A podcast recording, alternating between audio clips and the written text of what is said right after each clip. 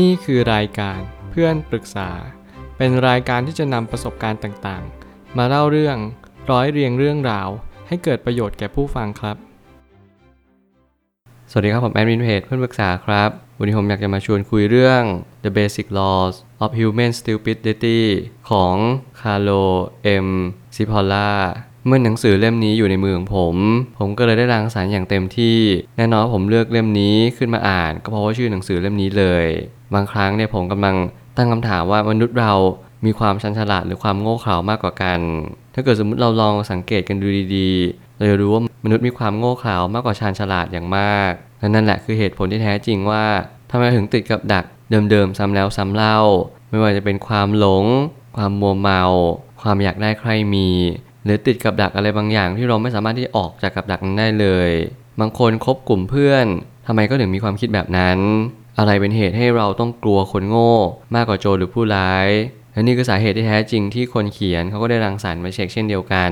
ว่าทำไมคนโง่ ถึงน่ากลัวและอันตรายมากที่สุดในสากลจักรวาล ผมไม่ตั้งคำถามขึ้นมาว่า ความโง่กับคนโง่อาจจะไม่เหมือนกันในทางปฏิบัติ นั่นหมายความว่าคนที่โง่ น่ากลัวความโง่เสมอ จริง ๆ แล้วคนโง่ก็คือคนที่ไม่รู้ว่าตัวเองโง่นั่นแหละ และนั่นคือความจริงว่าเราจะต้องเสาะแสวงหาความจริงต่อไป ว่าทำไมคนถึงโง่ และทำไมเขาถึงไม่ยอมที่จะปรับปรุงตัว รวมถึงเข้าใจว่าความโง่เนี้ยมันสามารถเปลี่ยนแปลงกันได้เมื่อไหร่ก็ตามที่คนโง่เริ่มมีความฉลาด เขาจะเริ่มเข้าใจว่าความโง่มันเป็นส่วนหนึ่งของชีวิต เราไม่จำเป็นต้องใช้ความโง่ มาเป็นคันรองของชีวิตอีกต่อไป และเราก็ไม่จำเป็นต้องใช้ทุกสิ่งทุกอย่าง เพื่อจะมาบอกหรือว่าสอบทานเราว่า เราเป็นคนโง่อีกต่อไป เพราะความชันฉลาดนี้ทำให้เราอย่างรู้ได้ว่า เรานั้นสามารถแก้ไขความโง่ ด้วยความเข้าใจ ด้วยการรู้ว่าคนโง่เนี่ยเขาสามารถเปลี่ยนแปลงได้ แต่เขาต้องรู้ว่าความโง่ ก็คือหนึ่งสิ่งในตัวของเขาเองเท่านั้นเอง เมื่อไรก็ตามที่เราเรียนรู้จากความโง่ในตัวเองได้แล้วเราจะค้นพบว่าเราสามารถแก้ไขตัวเองได้มากยิ่งขึ้น อย่าปล่อยให้ความโง่ครอบงำนานเกินไป มีหลายคนนั้นมักจะปล่อยให้ความโง่ครอบงำตัวเองมากจนเกินไป จนหลายครั้งเขาเหล่านั้นก็กลายเป็นคนโง่ไปโดยปริยาย ซึ่งแน่นอนว่าผมพูดคาว่าโง่บ่อย แต่คาว่าโง่ในที่นี้คือความไม่รู้คือความเข่าคือความหลง มัวเมากับบางสิ่งบางอย่างตลอดเวลา ไม่ว่าจะเป็นหลงตัวเอง ไม่ว่าจะเป็นหลงคนอื่น รือว่าหลงบางสิ่งบางอย่าง ติดวัตถุเอ่ยอะไรเอ่ยสิ่งเหล่านี้เป็นสิ่งที่เราจะต้องเรียนรู้กันให้มากในยุคสมัยนี้ ความชันฉลาดที่แท้จริงในหนังสือเล่มนี้ ไม่ได้เกิดจากอุทิศการศึกษา ไม่ได้เกิดจากสภาพแวดล้อมที่ถูกต้องอย่างเดียว แต่มันเกิดจาก mindset ความคิด การกระทำและคำพูด ที่เราจะต้องปรับเปลี่ยนไปให้เพื่อความชันฉลาดที่มากยิ่งขึ้นไม่ว่าจะเป็นการรอบรู้สิ่งต่างๆ ตามความเป็นจริง การยอมรับสิ่งตรงหน้า และการเข้าใจสัจธรรมอย่างแท้จริงเนี่ย นี่คือความชันฉลาดที่แท้จริง แล้วมันเกิดจากการที่เราต้องสะสมและสั่งสมบางสิ่งบางอย่าง ให้มากยิ่งขึ้นตาม ถ้าเกิดสมมติเราไม่เคยสะสมอะไรเลย แน่นอนว่าความโง่ก็ยังสถิตอยู่กับตัวเรานั่นแหละ แล้วพอเราบ่มเพาะความโง่ไปเรื่อยๆ เราก็เลยจะกลายเป็นคนโง่อย่างหลีกเลี่ยงไม่ได้เท่านั้นเอง เราจึงจำเป็นจะต้องรู้กระบวนการให้ทำให้เกิดความโง่กับตัวเราเอง รวมถึงจะหยุดยั้งยังไงให้เราไม่เป็นคนโง่ต่อไป คนสี่ประเภทที่เราจะต้องพบเจอในสังคมก็คือ 1. คนที่ไม่ได้เรื่อง 2. คนที่ฉลาด 3. คนที่ฉลาดแกมโกง และ 4. คนโง่ ซึ่งคนที่น่ากลัวที่สุดก็คือคนโง่ ตอนแรกผมสงสัยว่าทำไมคนฉลาดแกมโกง ถึงไม่ได้น่ากลัวที่สุด เพราะแน่นอนว่าเขาสามารถที่จะหลอกเราได้อย่างง่ายดาย เขาสามารถใช้ความฉลาดเนี่ยมาเพื่อหลอกล่อเราให้เราติดกับดักอะไรบางสิ่งบางอย่าง คือเอาง่ายๆคือเขาเป็นคนที่มีความฉลาดด้วยแล้วก็แถมเป็นคนไม่ค่อยดีด้วย น่าจะเป็นเหตุผลที่ทำให้ผมรู้สึกว่าเฮ้ยคนเขียนเขาต้องการสื่ออะไรกันแน่พออ่านไปสักพักหนึ่งผมก็กลับมีความเชื่อว่าจริงที่คนเขียนเขาว่าไว้เลย เหตุผลที่ทำไมคนไม่ได้เรื่องกับคนที่ฉลาดแกมโกงเนี่ยไม่ได้อยู่ในอันดับคนที่น่ากลัวที่สุด ก็เพียงเพราะว่าเหตุผลเดียวก็คือ อย่างน้อยเขารู้ว่าเขากำลังทำอะไร คนที่เขารู้เขากำลังทำอะไรนั่นหมายความว่า คนที่ฉลาดแกมโกงเนี่ยเขาตั้งใจจะวางแผนเพื่อโกงเรา แน่นอนว่าเขารู้ตัว และคนที่ไม่ได้เรื่องเขาก็รู้ตัวเหมือนกัน ว่าเขานั้นไม่ได้เรื่อง คนเหล่านี้ก็ไม่สามารถที่จะพัฒนาอะไรได้เลย แน่นอนอาจจะรู้สึกว่าโห เราไม่สามารถที่จะช่วยใครได้จริง ๆ เราเป็นคน useless เป็นคนที่เหมือนประมาณว่าหลอกล่อให้คนเชื่อเราเท่านั้นเอง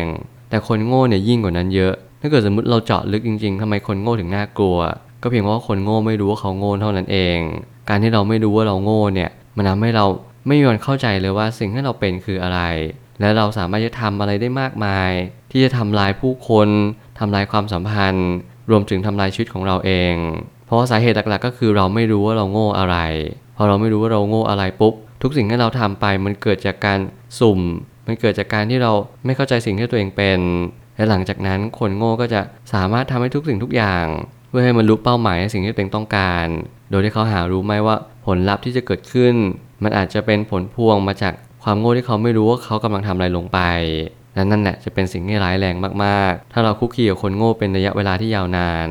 ซึ่งคนโง่อาจจะมีปัญหาที่ใหญ่กว่าในระยะยาว ซึ่งถ้าเราตั้งคำถามไปว่าคนฉลาดแกมโกง ก็อาจจะไม่ทำลายชีวิตเราไปมากกว่าคนโง่เลย บางครั้งเนี่ยสิ่งที่เราคิดมาตลอดว่า คนที่วางแผนมักจะดูน่ากลัวกว่าคนที่โง่ แต่คนเขียนก็ได้เน้นย้ำว่าคนที่วางแผนยังไงแล้วเราก็สามารถที่จะสังเกตได้ คนฉลาดก็จึงเป็นคนที่รู้ว่าคนที่ไม่ได้เรื่อง คนที่ฉลาดแกมโกง เขาไม่ได้แย่ขนาดนั้น เขามีเหตุผลที่เขาทำลงไป เขามีเหตุผลที่เขาใช้ชีวิต อย่างน้อยที่สุดเขาก็ไม่ได้มาพึ่งพาเรา หรือไม่ได้มาทำลายเรา หรืออีกคนนึงเขาอาจจะมาทำลายชีวิตเรา แต่เรารู้ว่าเขากำลังมาทำอะไรกับเรา อย่างนี้เรารู้ชัด แต่ถ้าเราไม่รู้อะไรเลยกับคนคนนี้ เราไม่รู้ว่าเขามาแนวไหนมาเพื่ออะไร นี่แหละคือความไม่รู้ที่ มันจะส่งผลลัพธ์ที่มันเป็น question mark กับเรา เหมือนมันจะเกิดอะไรขึ้นกับเราก็ได้ทั้งหมดเลย ทุกอย่างมันสามารถที่จะเป็น all possibility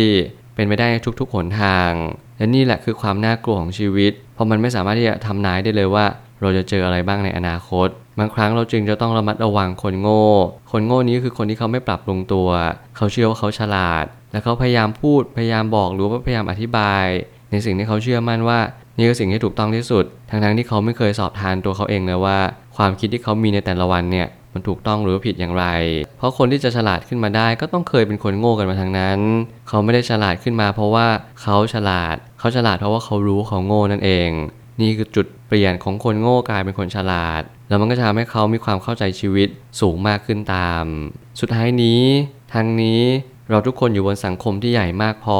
ที่จะรับรู้ได้ว่า เราพบเจอผู้คนมากมายหลากหลาย แต่เราอาจจะสนใจผิดจุดไปมาก เพราะคนที่ควรสนใจมากที่สุดคือตัวเราเอง มีผู้คนมากมายที่กำลังหลงวนเวียนอยู่ในสังคมเราไม่นั่งจับผิดผู้คนมากมายว่าคนนี้เป็นกลุ่มไหน เราจะเข้าไปหาเฉพาะกลุ่มคนที่เป็นคนฉลาด ซึ่งผมกล้าพูดเลยว่า คนเราเราไม่สามารถที่จะเข้ากลุ่มในกลุ่มหนึ่ง ถ้าเราไม่รู้คุณสมบัติว่าเขาคือคนแบบไหนแล้วต่อให้เรารู้ชัดว่าเขาคือคุณสมบัติแบบไหน แล้วเราเป็นแบบนั้นหรือเปล่าล่ะ สิ่งที่มันจะทำให้เราสามารถอยู่กลุ่มคนที่เป็นคนฉลาดได้ เราจึงต้องเป็นคนฉลาดเหมือนกัน แน่นอนเขาก็อยากอยู่กับคนฉลาดเหมือนกัน ต่างคนก็ต่างเสาะแสวงหากลุ่มคนมากมาย เพื่อให้เราได้ไปอยู่สิ่งที่ดีที่สุด มีสภาพแวดล้อมที่ดีนู่นนี่นั่นเต็มไปหมด แต่เราหารู้ไหมว่าสิ่งที่เราควรโฟกัสก็คือตัวเราเองเราควรเปลี่ยนความโง่ให้เป็นความฉลาด อะไรที่เราไม่รู้อะไรที่เราเพิกเฉย จงเก็บเกี่ยว พยายามพิจารณามันสอบทานมัน พื่อให้เราเรียนรู้ว่าเราสามารถที่จะฉลาดขึ้นกว่านี้ได้หรือเปล่า ความฉลาดเนี่ยมันเกิดขึ้นจากการฝึกฝนและฝึกปรือตัวเอง ไม่ใช่ว่าเราจะไปคุกคีกับใคร หรือดึงใครเข้ามาในชีวิตของเรา แต่มันเป็นการให้เราตื่นรู้ เข้าใจชัดและมีสติ รู้ว่ามีอะไรที่ถูก หรือมีอะไรที่ผิดตลอดเวลา สิ่งเหล่านั้นจะช่วยให้ชีวิตเราดีขึ้น ไม่มากก็น้อย อย่างน้อยที่สุดเนี่ยความฉลาดมันทำให้เรามีความโง่ที่ลดน้อยลง อย่างน้อยเราอาจจะไม่ได้มีความโง่ที่หายไปเลย แต่อย่างน้อยมันเป็นความโง่ ที่สามารถแปลเปลี่ยนเป็นความฉลาดได้นั่นเอง เราจึงต้องรู้ว่าวันนี้เราควรทำอะไร จงพัฒนาตัวเองทุกๆวัน อย่าดีรอ อย่าไปดึงหรือว่าไปผลักสายไล่ส่งใครเขา เรียนรู้จากผู้คนในสังคม ว่าผู้คนในสังคมเขาเป็นยังไง มีผู้คนมากมายเต็มไปหมด ไม่ว่าจะเป็น 4 ประเภทนี้ รายล้อมตัวเรา จงเรียนรู้ว่าคนโง่ คือคนที่ไม่ยอมเปลี่ยนแปลงตัวเอง ออกห่างได้ก็ออกห่าง ถ้าเราแนะนำเขาได้และเขาฟัง เขาก็จะกลายเป็นคนฉลาดต่อไป ผมเชื่อว่าทุกปัญหาย่อมมีทางออกเสมอ ขอบคุณครับ รวมถึงคุณสามารถแชร์ประสบการณ์ ผ่านทาง Facebook Twitter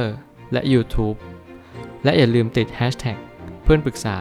หรือ f r ร e n d t a l k ด้วยนะครับ